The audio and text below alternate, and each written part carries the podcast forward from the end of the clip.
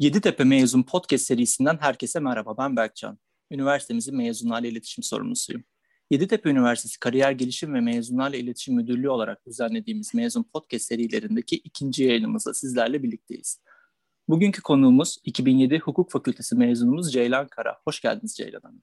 Hoş bulduk. Mezunlarımızın e, birçoğunun aslında haberdar olduğu, bizim de her ay düzenli olarak kendileriyle paylaştığımız mezun bülteni aracılığıyla Ceylan Hanım'la tanışmış olduk. Aynen. E, mezun bülteninde ben de gelen bir mesajla gördüm aslında böyle bir podcast yapıldığını ve e, oradaki hani senelerdir hiç görmediğim hakkında ne yaptığını bilmediğim, duymadığım insanlardan haberler almak hoşuma gittiği için ben de e, böyle bir podcastın parçası olmak istedim. Çok güzel. Biz e, sizi tanıyabilmek için kısaca özgeçmişinizle başlayalım isterseniz. Bize biraz kendinizden bahseder misiniz? Tamam. E, ben 2003 yılında Koç Lisesi'nden mezun oldum İstanbul'da e, ve hukuk okumaya karar verdim Yeditepe Üniversitesi'nde. Hukuk ve ekonomi alanında e, eğitim almaya başladım. E, üniversiteyi 2007 yılında bitirdim. E, ve daha üniversitede okumaya devam ederken e, White Case diye uluslararası bir hukuk bürosunun e, İstanbul'daki e, bürosunda staj yapmaya başlamıştım.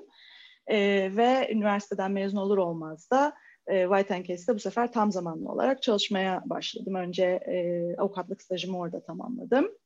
Sonra 2008 yılında e, Harvard'a hukuk fakültesine oraya e, master yapmaya gittim. Amerika'ya e, ve orada çok çok güzel bir e, master senesi geçirdikten sonra tekrar White Case'in İstanbul bürosuna avukatlık yapmaya döndüm. E, orada 2017 yılına kadar da e, hani avukat ortak avukat statüsüne yükselene kadar devam ettim e, çalışmaya. E, bir taraftan işte New York Barosu'na e, kayıtlı, bir taraftan İstanbul Barosu'na kayıtlı e, olarak M&A avukatlığı yapıyordum. E, fakat bütün bu e, çalışmaları yaparken de bir taraftan e, çocukluktan beri çok ilgi duyduğum işte insan potansiyeli alanındaki çalışmalarımı da sürdürüyordum. E, tamamen kişisel olarak her zaman ilgi duyduğum bir alan olduğu için çocukluk çocukluk yaşlarımdan beri. Türkiye'de mi yapıyordunuz bunu? Yani aslında hem Türkiye'de hem yurt dışında. Türkiye'de yaptıklarım biraz daha sınırlıydı çünkü ilgi duyduğum hocalar, ilgi duyduğum konular o zaman özellikle bu hani 10 sene öncesinden bahsediyorum. O kadar şu anda olduğu kadar e, şey değildi, yaygın değildi. Dolayısıyla hem Türkiye'de yaptığım işte meditasyon alanında çalışmalar vardı hem asıl e, psikoterapi alanında 4 senelik bir eğitim tamamladım bir taraftan avukatlık yaparken. O Hollanda'daydı mesela. E, onunla birlikte işte yine Amerika'da e, yaptığım bu yüksek performans ve flow koçluğu alanında bir e, eğitim vardı. Flow Genome Project diye Amerika'daki bir kuruluşla diyeyim. E, orayı da bitirdiğimde işte yüksek performans sinir bilimi ve psikoloji alanında al, psikolojisi alanında da e, uzmanlığımı geliştirmiş oldum. Onun dışında da Yeni Zelanda, Yunanistan, Avustralya, İsrail, Amerika falan dünyanın dört bir alan, alanında aslında çalıştığım, kendi alanında çok yenilikçi, çok hani saygı duyulan bir sürü hoca e, oldu. Travma alanında, psikoloji alanında, daha bedensel, somatik modaliteler alanında, ruhsal gelişim alanında vesaire. Onlar bayağı geniş bir ülke evet. şeyinde yayılıyor aynen. Yani hukuktan başlıyor, psikolojiye gidiyor ve bunu e, dünya vatandaşı olarak birçok yerde yapmaya ve bunlarla alakalı eğitimler almaya ve bunu geliştirmeye başlıyorsunuz. Bildiğim kadarıyla da şu an bu konuda e, koçluk veriyorsunuz diye biliyorum. Aynen. Şu anda evet. e, hem bireylere hem gruplara e, hem aynı zamanda şirketlere de dönüşüm koçluğu diyebileceğim başlık altında e, çalışmalar yapıyorum. Çok güzel. Peki şeye dönmek istiyorum ben. Yani e, bir insanın böyle uluslararası nitelikte çalışmalar yapabilmesi için e, üniversite hayatında aldığı o akademik eğitimin çok faydası olduğuna inanıyorum. E, Yeditepe Üniversitesi'ne geri dönecek olursak bize hı hı. orada aldığınız akademik eğitimden biraz bahsedebilir misiniz? Sadece nasıl bir öğrencilik hayatı geçirdiniz? Deneyimlerinizi hı hı. dinlemek isteriz. Evet benim Yeditepe'deki öğrenciliğim bayağı açıkçası keyifli geçti ve hani akademik olarak zaten çok güçlü bir kadro o, o zaman hukuk fakültesinde hocalık e, yapıyordu ve hani oradan aldığım hukuk nosyonuyla zaten e, iş hayatında White gibi bir büroda e, çalışırken aslında hiç zorlanmadım hukuk tarafında çok kendime güvenebilmem açısından. E, sağlam bir altyapım oldu ama onun da ötesinde aslında ben aldığım bütün eğitimlere lise olsun, üniversite olsun daha sonra Harvard'da dahil olmak üzere hani akademik sağlamlığın ötesinde aslında hani böyle cesaret verme, cesaretlendirme, insanın kendi potansiyeline inancını destekleme e, alanındaki e, aslında etkisiyle değerlendiriyorum ve Yeditepe'de o zaman biz bayağı şanslıydık. O zaman hukuk fakültesinin dekanı vardı Haluk Kabalioğlu çok destekledi, desteklerdi bütün öğrencileri. İşte e, bütün uluslararası moot court'lara katılmak konusunda olsun, uluslararası pek çok hem hukuk fakültesi e, fakültelerinden ama hem de pratik e, te, hani diğer hukuk bürolarında vesaire çalışan avukatlarla bizi bağlantılara geçirmek anlamında vesaire. Dolayısıyla hani insanın ufkunu açmak ve hani kendi potansiyeliyle dünyanın neresinde olursa olsun bir şeyler yapabileceği inancını desteklemek açısından bayağı faydalı oldu benim için açıkçası. Çok çok güzel. Teşekkür ederim paylaşımlar için. Ee, biraz da şey kısmı bizim için değerli yani herkes için değerli çünkü e, kıymetli bir üniversitede de e, yüksek lisans eğitiminize devam ettiniz. Harvard tarafına girmek istiyorum o yüzden. Çünkü bu konunun cazibesi büyük. Harvard'daki öğrencilik hayatınız nasıl geçti? Hem akademik hem sosyal olarak değerlendirdiğinizde e, bizlerle evet. neler paylaşabilirsiniz? evet, benim Harvard'daki öğrencilik yılım bayağı aslında enteresan bir seneye denk geldi. E, 2008'de hem e, Obama'nın başkan olarak ilk kez seçildiği sene hem işte dünya finansal krizini yaşadığımız bu Lehman Brothers'ın vesaire battığı seneye tekabül etti. Dolayısıyla aslında hani o ülkenin kültürünü, hani politik ve ekonomik realitesini deneyimlemek açısından zaten çok enteresan bir seneydi. Çünkü orada işte hem Obama'nın seçim kampanyalarına hani ucundan da olsa bir şekilde dahil olmuş olmak, aynı şekilde işte o zaman securities dersi alıyordum oradaki hocam bu bütün batan e, yani banka sistemiyle alakalı olarak yapılan bütün e, yeniliklerin içerisinde olan bir hocaydı vesaire falan böyle bayağı hakikaten e, dünyanın gündemine oturan konuların nabzını tutan bir yerde olma imkanı tanıdı aslında her şeyden önce yine orada olmak o sene. Onunla birlikte işte o kadar çok dünyanın her tarafından gelen insanın olduğu bir sınıf idi ki sadece Amerikalılar değil dünyanın dört bir yanından bugün hala iletişim halinde olduğum hani Afrika'sından Brezilya'sına Kolombiya'sından Avrupa'sına falan e, pek çok hani uzun yıllar devam eden, bugün hala dediğim gibi e, arkadaşlığımı sürdürdüğüm çok kıymetli insanlarla tanışma fırsatım oldu. Bu da yine e, hani insanın potansiyelini e, korkusuzca gerçekleştirebilmesini e, destekleyen çok böyle hani life affirming diyebileceğim bir deneyimdi benim için. Çok güzel. E, peki e, White and Case sürecinden de biraz e, bahsetmenizi rica edeceğim. Çünkü uzun yıllar çalışmışsınız orada. E, neler Hı-hı. yaptınız? En son e, ortaklığa kadar yükseldiğinizden bahsetmiştiniz. Biraz e, avukatlık hikayenizi de dinleyebilir miyiz? Evet, 12 sene kadar e, bir avukatlık serüveni oldu bırakmaya karar verene kadar. White Case'i hani belki zaten dinleyenler arasında yeni avukat olanlar ya da hukuk fakültesinde olanlar e, bilmiş, bilir, duymuştur diye düşünüyorum. Orası da kendi içinde aslında çok kuvvetli bir eğitim sürecinden geçilen bir ok- bir okul yani bir taraftan hukuk fakültesi ama e, tabii hukuk gibi bir profesyonel e, meslekte bitmiyor hiçbir zaman eğitim.